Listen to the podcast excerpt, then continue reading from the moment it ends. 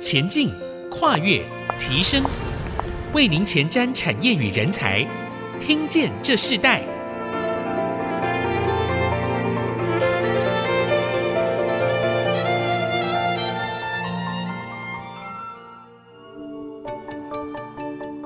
这里是爱惜之音竹科广播 FM 九七点五，欢迎收听《听见这时代》的节目，我是主持人郭兰玉。这个节目我们也同步在这个数位频道 Apple Podcast、Google Podcast，还有 Spotify 以及 KKBox，我们都有上架。所以如果你在这些平台上收听的话，欢迎按一下订阅，就会每集收到我们的节目，收听是越来越方便的。呃，喜欢我们的节目，也欢迎到以上的这个收听平台来评五颗星，并留下你的心心得给我们支持与鼓励。那我们今天在这个节目的开始之前，我们要跟大家分享，我们今天在这个听见这时代最重要的一个主题，我们就是谈到这个 AI 赋能啊。我们知道现在打开无限的可能，以人为本的 AI 赋能，已经是一个驱动产业变革的人工智慧的应用的一个整体趋势啊。如果我们问说 AI 是什么，不同年龄的回答都会非常具体的回答，智慧化在每个时代的角色及定位。呃，随这 AI 可以做的事情越来越多，就更需要以人为本的进行多方的发展。所以在所有的 AI 转型，甚至一个 AI 数位化的一个快速的前进的一个时局里头，你自己相信 AI 吗？迎接 AI 赋能这个时代，必须先分辨的事实就是真的能打开更多无限的可能。那在这个无限的可能中，你正在经历这样子的一个过程吗？我们今天要特别来访问一家特别的公司哦，爱卡。啊，他们本身呢，在这个秉持 AI 赋能的这个使命，帮助企业以 AI 为核心来达成事业的转型、加速、创造新商业模式的这个目标。我们今天特别邀请到这个艾卡拉的共同创办人暨执行长陈世嘉 Sega 啊，来聊聊 AI 的前瞻性，也谈到现在常常我们呃提到的 AI 赋能，到底这个 AI 赋能它所产生的这个整个产业变革的人工智慧的运用，到底有哪些范围，以及如和跟着潮流不断的更新的这个智慧化服务的领域，我们先请这个执行长陈世佳 Sega 来跟我们的听众朋友打声招呼。Sega 你好，Julia 你好，各位听众朋友大家好，我是艾卡拉的执行长 Sega。好，Sega 好，呃，这是应该是 Sega 的第一个创办的公司嘛，对不对？对。我们可以不可以先在谈艾卡拉之前啊，来谈谈你自己在创业之前的一些学经历的过程，是为什么会进到这个艾卡拉的这个创办呢？呃，好，其实我在呃创业之前，主要是在 Google 这边工作。那因为我自己原本学的就是像是资料分析或 AI 的领域哦，那研究所就是完全聚焦在 AI。那我那时候是在美国的 Stanford 大学念 AI 相关的一些研究，这样，所以毕业之后呢，就在 Google 担任软体工程师，主要就是把呃原本的这些软体技能还有 AI 技能。应用在一些 Google 的产品里面，所以这个大概就是我一个简单的背景。那在二零一一、二零一二年这一段时间离开 Google 之后呢，就开始了艾卡拉这一家公司。你自己本来是一个软体工程师，然后呃，在一个这样子一个职场里头，当初是什么样促进你要创办一家公司？那尤其是做一个这么先进的一个现在呃最夯的这样子的一个 AI 数位这样子的一个行业呢？因为我在美国念书工作了一段时间，回来之后也在 Google 继续工作了一段时间。那时候其实看到的一个现象，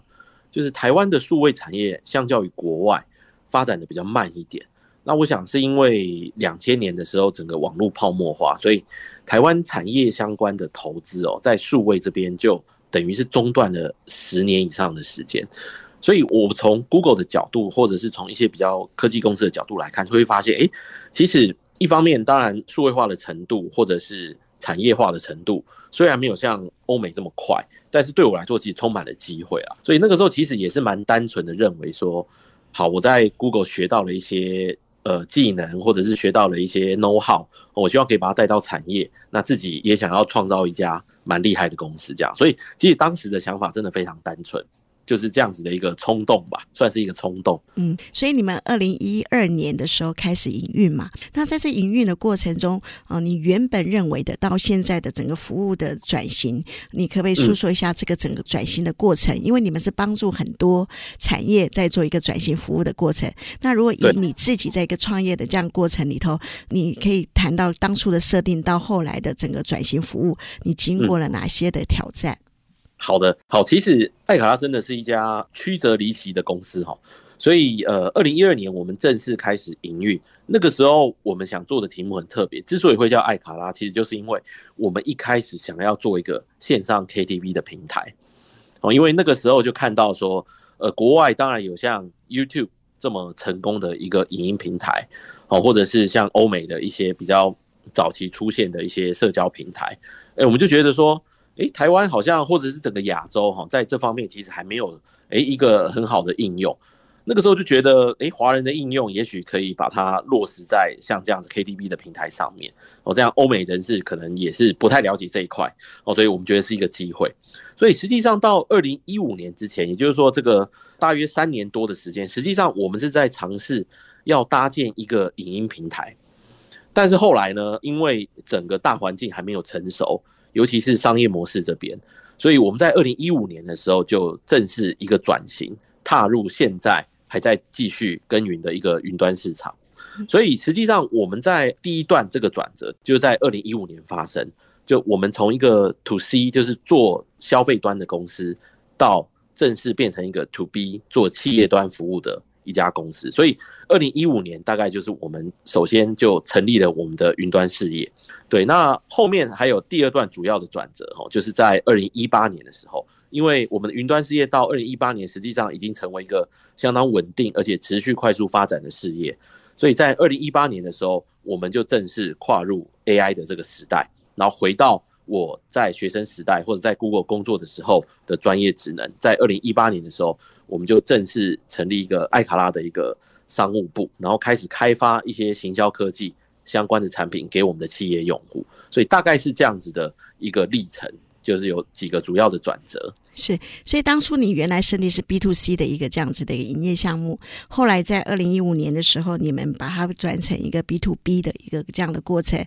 在这个数位化的一个这样子的一个产业里头，在 B to C 和 B to B 的过程里头，你觉得最大的差别是什么？那时候为什么会在 B to C 这个市场里头，你们发现是有限的，而转入到一个 B to B 的一个商务市场呢？呃，我想 B to C 和 B to B 在数位的最大的差别就是 B to C 看的是统计，但 B to B 呢看的是客户的个人哦，这是完全不一样的思维。因为我们现在都非常习惯在使用一些数位平台，例如说脸书、YouTube 啊，或者是 IG 这种社交平台。那作为一个营运平台的角色哦，其实公司方面看的就是说整体使用者的一个状况。所以在做 To C 的时候，我们会去看。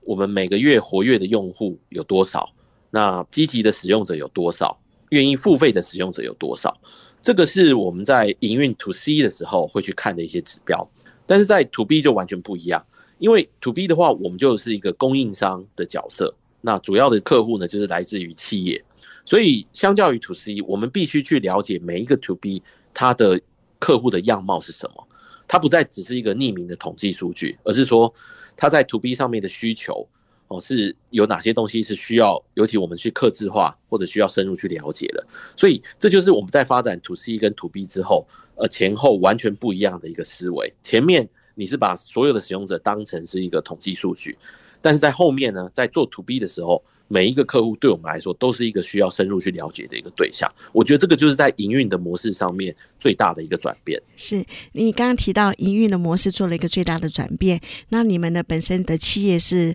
许多人共同创办的哦。那在这样的一个过程中，我们现在的产业中遇到很多的挑战，就是在数位转型、甚至经营转型等等这样子的一个转型过程中，其实经营团队的共识是很重要的。你们怎么在这个经营团队达成共识里头？进入到一个新的阶段。我们先休息一下，我们在下一段部分我们要继续来请教艾卡拉的互动科技的共同创办人及执行长陈世佳，呃，Sega 来跟我们继续分享。其实呃，你们非常强调了以人为本的 AI 赋能。那其实，在整个的一个组织架构里头，以人为本这件事情是你们发展很重要的一个精神。那在这样子一个转型过程中，你们经历了不同的服务的改变。那同样的，在经营团队中，呃，你们后来怎么达成共识，进入到一个更新的领域？这个更新的领域里头，呃，怎么去做出现在很重要的整个产业最大的需要的 AI 项目的应用？我们稍后回来分享。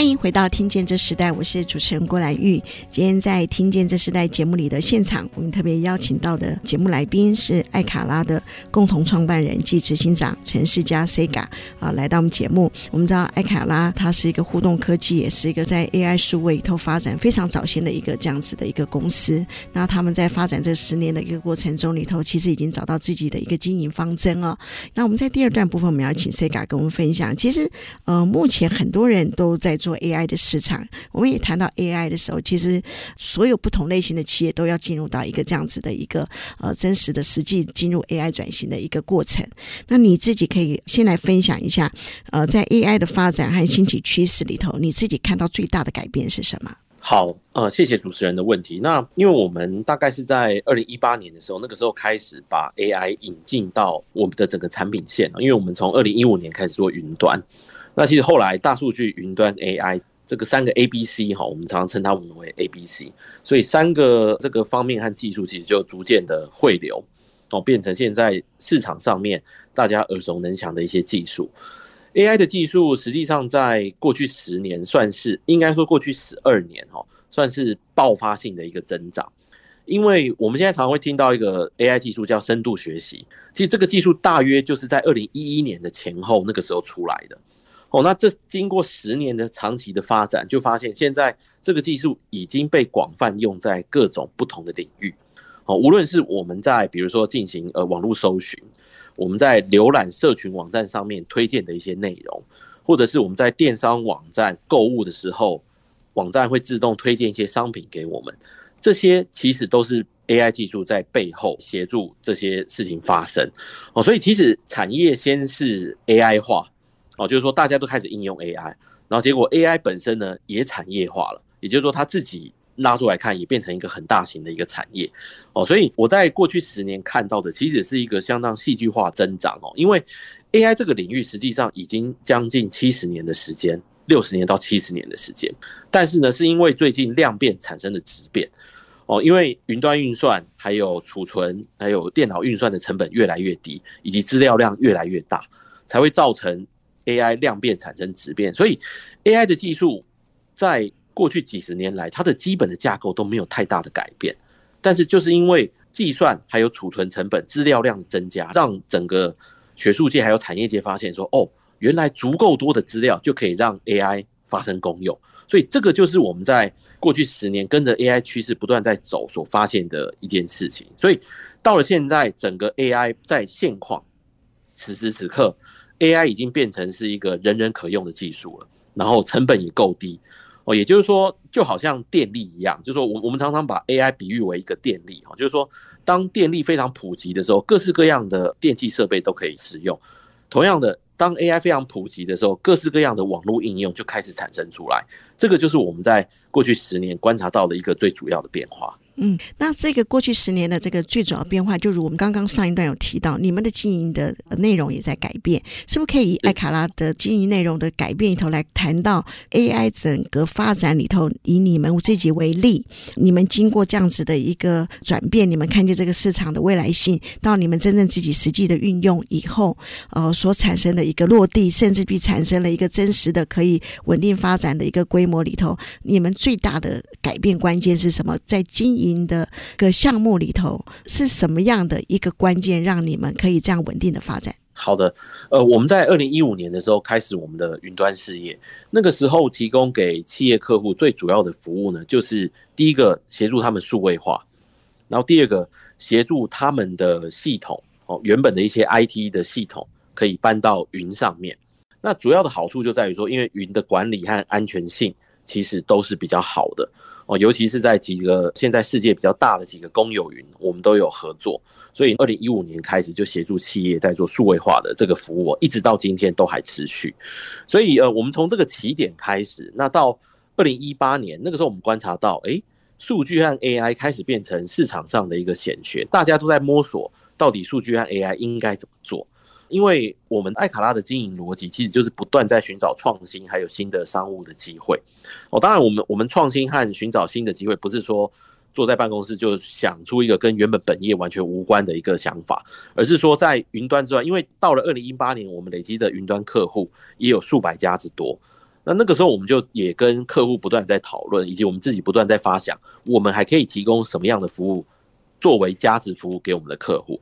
那个时候，我们就发现客户的一些新的痛点，尤其是在数位行销的领域。因为数位行销从呃 Google 或者是脸书这几家公司成立以来，已经发展成一个非常成熟的一个产业。但是呢，在到了二零一八年，呃，广告主就发现，诶，数位广告的成本一直不断在升高哦。我们要获取一个使用者的流量或者是观看，它的成本越来越高。于是他们就在想说，有没有一些新的方式可以让我们的数位广告更准确，然后可以让他们的获客的成本可以降低。所以，二零一八年的时候，我们就决定来挑战这个题目。因为 Google 一直是我们长期的合作伙伴，所以我们也跟他讨论到说，诶，我们从一个很特殊的切入点发现了产业的新机会，就是网红行销。那网红行销到今天呢，在当时呢，网红行销不过是被当做是类似于电视购物的那种业配，好的这种行销手法。可是，在今天，它已经成为一项行销科技。的一个完整的广告领域，所以在二零一八年的时候，我们就发现，哎，在数位的这个产业当中，网红行销或者业配的这种做法，其实还很阳春哦，还很单纯哦。就是广告主或企业主呢，虽然他们知道说，哎，有些产品可以靠着网红的代言哦，也许创造一定的声量，可是他们并不太清楚说，哎，哪些网红。会适合，或者是在推广产品的时候，它的表现如何？所以我们就发现这个痛点，就开始尝试解决这个问题。所以实际上，我们从二零一八年到现在做的一个最主要的一件创新哦，就是创造出一个网红行销这个新的行销科技的领域。基本上，我们就是把网红的成效能够做预先的分析，然后把这些分析后的结果呢，提供给我们的广告主还有企业主，让他们知道说哦。原来我们可以也把这种以往像电视购物这种比较难以量化的这种广告方式，也可以把它科学化、量化。那这背后其实用的就是 AI 还有大数据分析的技术。是，所以我们也因为这样解决这个问题，就创造出了一个全新的产业。嗯，那这跟你们强调的以人为本的 AI 赋能发展有什么样的关联性呢？嗯，哦，其实这个有两个层面哦，在以人为本方面，第一个就是说，因为刚才主持人 Julia 有提到，就是说我们在这过程的转折当中，非常强调以人为本哦，所以实际上我们的经营哲学就是这样。因为各位刚才都了解到，我们中间经过非常多的转折，但是我们的团队都有办法不断的适应，然后转入到新的事业的商业模式。这个其实当中很重要的一个概念就是说，我们是先找到对的人上车。再决定车子要往哪里开，其实我们一直是秉持着这个逻辑，因为现在数位的时代变化非常快，所有人都要不断不断反复的重新学习啊，或者是学习新的东西。那在这个状况之下，其实最重要的就是一个人才的弹性，还有它的韧性。所以从一开始，我们的哲学就是说，在任何一个时刻，我们在明年或是后年做的事情都不会跟现在一模一样。但是最重要的就是，我们把一个好的团队、有适应力的团队留下来，那他们会就会跟着环境还有企业一直不断不断的转型和更新。这个是我们讲的以人为本的第一个层面，这样子。因为我们在第一次二零一五年那个时候的转折，就是我们从 To C 转到 To B 的一个产业当中。那那个时候呃，我就收集了大家内部的意见哦，因为对于转型这种东西，大家的应该说人性啊，人性一定是抗拒改变的哦，因为改变都是不舒服的，所以那个时候在讨论要转型到 To B 的这个事业的时候，实际上公司内部有将近一半的人是反对的。哦，因为大家都众说纷纭，就说，哎，我们应该再多坚持一下啊。那或者是那另一派的人就说，我们应该立刻现在开始转方向，否则我们会错失更大的机会。所以你会发现，哦，实际上大家的意见都不一样。那作为领导者，其实最重要的就是做出这个决断。当然，我的决断就是转到 To B 的领域。那现在也证明了当时的转型是对的，但是呢，转型一定伴随着痛苦嘛。所以实际上，二零一五年的转型，我们流失了约三分之一的员工。我们不过四五十个人的一家公司，当时，但那时候就流失了十五六个人这样。但是呢，核心团队或者早期的一些创业伙伴都留了下来，他们就一直跟着我们不断的转型，走到今天，然后变成一个，就是说他们自己在这条路上不只学到很多东西，他们也。让这家公司成长成为今天的样子。嗯，你刚刚提到以人为本的这个 AI 发展有两个面向，你刚刚提到了第一个，还有第二个，对不对？那第二个是什么？第二个面向其实是来自于，就是说我们对呃整个我们做的商业本质，还有我们对产品发展的一些看法。因为我们是做 AI 为核心，数据分析为核心。很多人在了解 AI 的时候，就会从一个角度切入，就是说啊，AI 大概就是要来取代人类嘛。所以研究学者啊，他们才会就不断的研究一些先进的技术，想要模仿人类，然后把最后把人类取代掉。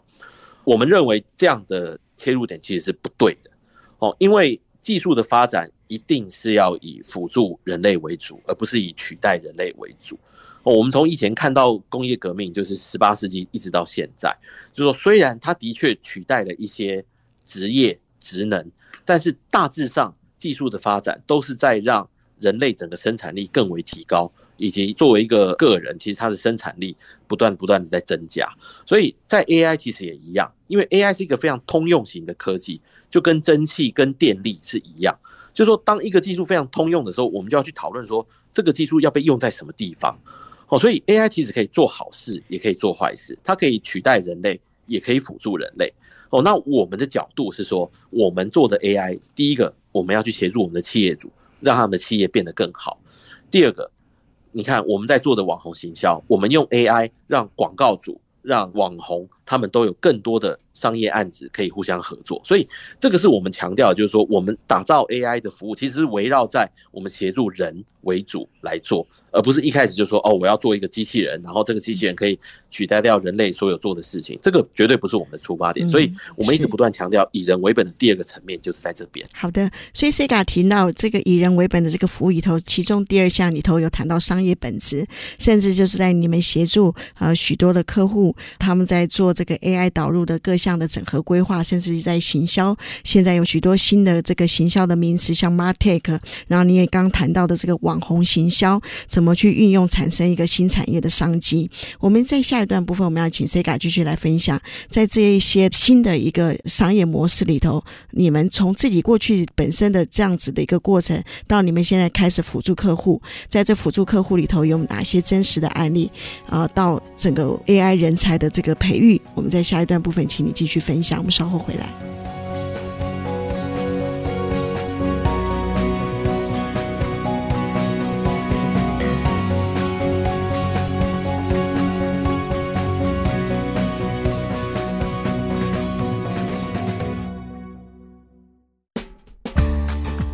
到听见这时代，我是主持人郭兰玉。今天在听见这时代节目现场，我们邀请到来宾是艾卡拉互动科技的共同创办人及执行长陈世佳 Sega，来跟我们分享，在这个以人为本的 AI 赋能里头，他们如何打开无限的可能，甚至在他们这个整个驱动产业变革的这个人工智慧运用的这个时代，他们如何自己成为那个转型的个案，并在转型的过程中，啊，塑造一个成功的营运方式。他们也用这样子，他们自己。本身的技术、商业的本质，甚至他们所有过去的经验里头，他们也开始辅导、呃辅助，甚至协助客户啊、来进入一个 AI 转型的这样子一个整合计划。那我们在这一段部分，我们要特别请 Sega 跟我们分享，呃，是不是可以用你们的实例来谈到，就像你刚刚提到的一些新的数位的产品、新的数位的服务的模组里头，无论是网络行销，无论是新的云端服务里头，你们怎么去协助客户来进入一个过去你们也经历过的一个过程，可是却可以让帮助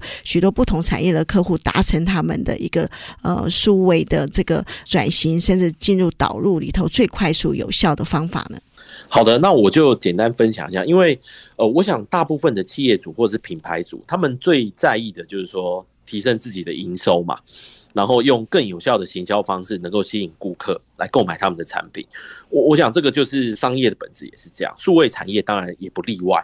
哦，那主持人刚提到的，就是说我们在网红行销这边，其实就有蛮多具体的例子，我们协助客户用最新的行销科技来获取顾客。那我这边就简单举一个例子哦，其实是一个来自于日本的一个例子哦，就是说，因为艾卡拉也是客户来自于六个不同的国家，对，所以我们实际上有一些国际的案例可以分享。那我我想就先从日本这边开始好了，因为大家都知道日本最有名的就是输出他们的美妆品还有化妆品哦，那很多台人去日本旅游的时候也都会去逛药妆店，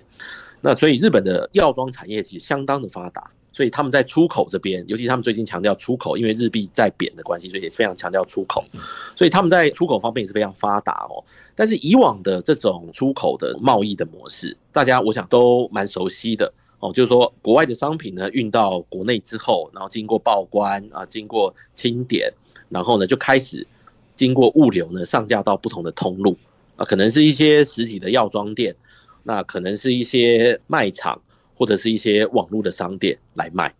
可是呢，我我们在这方面呢，我们就创造出了一个新的一种贸易的模式呢，其实就是我们把网红行销也用在这样子的一个跨境的商务上面。举例来说，我们跟日本的一家算是在九州那边，啊它叫做在村馆的一家公司合作进口他们的美妆品，他们在台湾本来就有代理商，还有一些经销商在这边。那我们协助他们的地方就在于说。他们的保养品和商品进到了台湾之后呢，不再像传统的通路一样要去上架，或者是摆设在实体的通路，而是直接货物就分派给他们在台湾合作的网红，透过网红行销的方式就直接卖掉。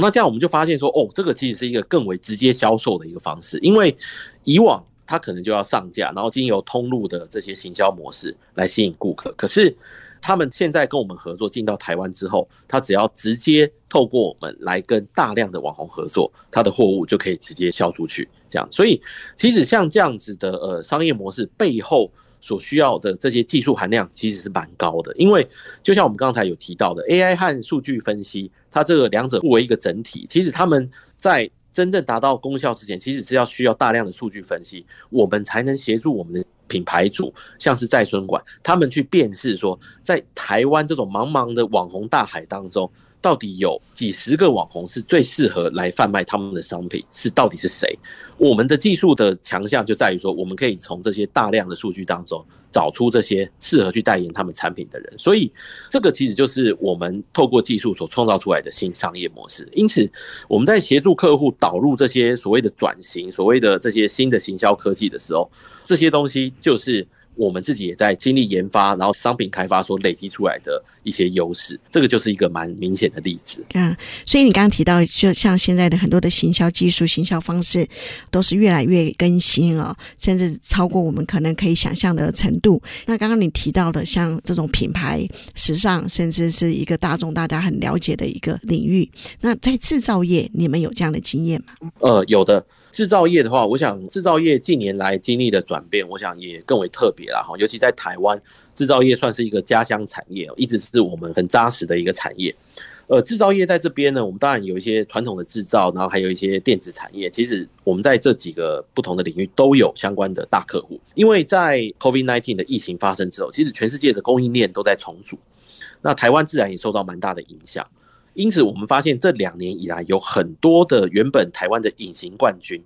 他们可能是做小小的元件、原料哦，或者是模组哦，或者是一些小东西，比如说纽扣哦，比如说一些连接器哦，类似像这样的一些产品，那就会发现说，他们现在也在考虑要经营自己的品牌。以往他们是在供应链当中占据一个稳固的位置，那他们就可以当做全世界的一个隐形冠军，卖到全世界。可是当整个全球供应链断链，甚至于短链重组的时候，就有一些企业开始考虑要经营自己的品牌。哦，所以其实早期的一些电子业本来也就有往这边发展的一些打算，打算发展自己的品牌，而不只是作为一个零件的供应商。所以这个时候，其实他们就整个思维就要开始转变和升级，包括说。传统的制造业或电子业，他们的 IT 的基础设施呢，实际上都是以自建的方式为主，也因此呢，他们都会投资在硬体上面哦，盖自己的机房，买自己的硬体设施，还有电脑。可是渐渐的、渐渐的，他们就会发现，诶，当整个他们要迈入到数位时代，透过数位分析的方式来改善他们的生产流程或者是营运流程的时候，他们会发现，他们需要的运算能力、储存能力越来越多了。那这个时候再继续自建下去，其实已经不符合投资还有回收的效益。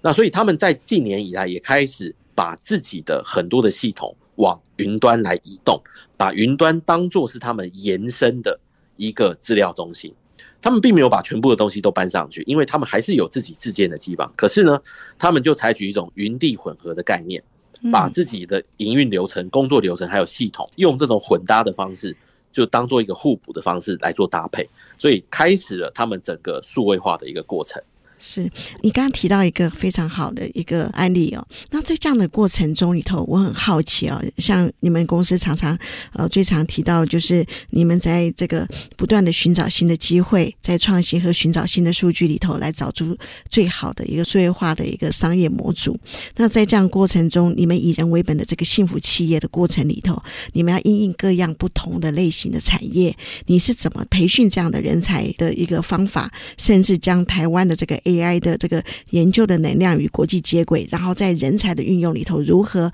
衔接在一起，成为一个非常坚实的团队呢？老实说，我们真的自己也是呃边做边学，真的不敢说自己培养出了整个产业了哈。但是我们自己其实也是在边做边学，因为云端也好，AI 也好，大数据或者是像网红行销这种行销科技，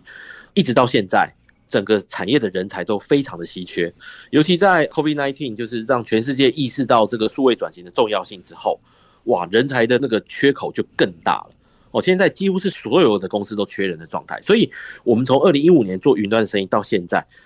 一直一直不断在培养和教育自己的人才。所以，我我们在投资人才培训这一方面，其实每年也投资相当可观的金额在上面。除了我们自有的产品研发之外，我们也投资在人才的培训上面。哦，因为产业真的太新了，而且有些新的职业都是新冒出来的。因为我十年前，我想没有人会去讨论什么云端架构师这种新的工程师的职位，但是现在这个已经变成一个显学，变成一个刚需。所以实际上，我们也是边做边学，边做边打。这样子，然后不断的培育出这个产业的一些新人才。嗯、是好，节目最后，我想请 Sega 跟我们分享你自己在 AI 这个产业中经营了十年的时间。你过去在 Google 的工作，到现在你甚至将 Google 成为你们的合作对象，也是 Google 的客户之一哦。那这样子的一个过程里头，我们可以请你谈一下，在这个从二零二零开始到二零二二这两年的时间，因为全球 COVID-19 的一个关系，整个的一个产业所有的变动是非常。巨幅的，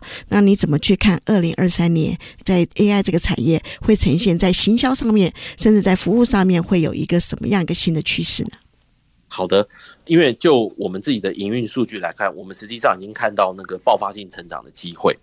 其实主要就来自于过去两年已经开始在酝酿整个 AI 导入也好。行销科技导入也好，云端导入也好，是在过去两年已经预积了很大的能量，所以我们预期在二零二三到二零二五，这会是一个产业在更快速去数位化的一段期间。不过呢，这当中当然也还隐含了一些大环境的变数在里面。比如说经济的放缓，还有经济的衰退，因为我想现在全世界都在关注说，到底二零二二年快结束，然后到二零二三年经济形势会怎么改变？现在其实呃偏向悲观的说法比较多，就是说大家预期可能明年会经济衰退。那我想经济衰退就像一个自我实现的预言啦。当多数人认为经济会衰退的时候，他们自然在消费上面会缩手，结果经济就真的衰退了。哦，所以这个当然是一个大环境的一个主要变数，但是我觉得其实对于我们这样子的厂商，反而是带来机会，因为从二零二零年开始，我们就发现，呃，我们的客户数量快速的增加。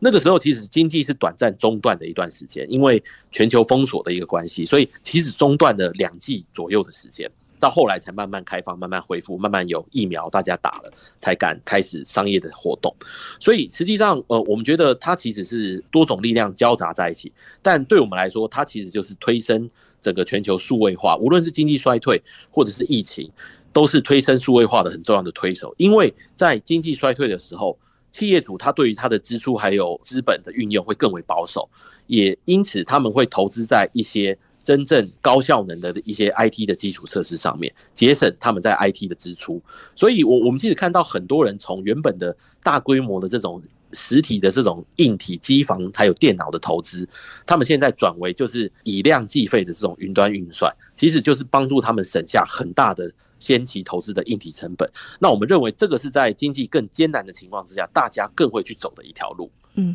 以一个创业者来看，你已经看见新的机会吗？呃，是的，我我们其实看到新的机会，但因为我们看到新的机会，其实是来自于原本在这些数位化稍微脚步比较慢的一些产业，比如说我们刚才有聊到的制造业、电子业，甚至于是金融业，他们在近年来其实也都感受到说，哎，数位化的压力以及浪潮，所以实际上我们是发现有更多更多新的参与者进入到这个数位化的浪潮当中，所以看到了这样子的商机。是啊、我们今天非常谢谢艾卡拉互动科技的共同创办人及执行长陈世嘉 Sega 来跟我们分享，呃，这个在以人为本的这个 AI 赋能里头，他们如何打开无限的可能啊？我们也看见，即使不管环境如何波动，对于一个创业者来讲，他永远要看见新的机会，这是一个重要的一个远见啊。那我们今天很谢谢 Sega 来跟我们分享这个议题，我们也希望整个在这个 AI 产业中，因着这些在这个产业中努力的各个不同的企业的。本位里头，他们都能够带出一个在台湾新的市场，甚至连接国际，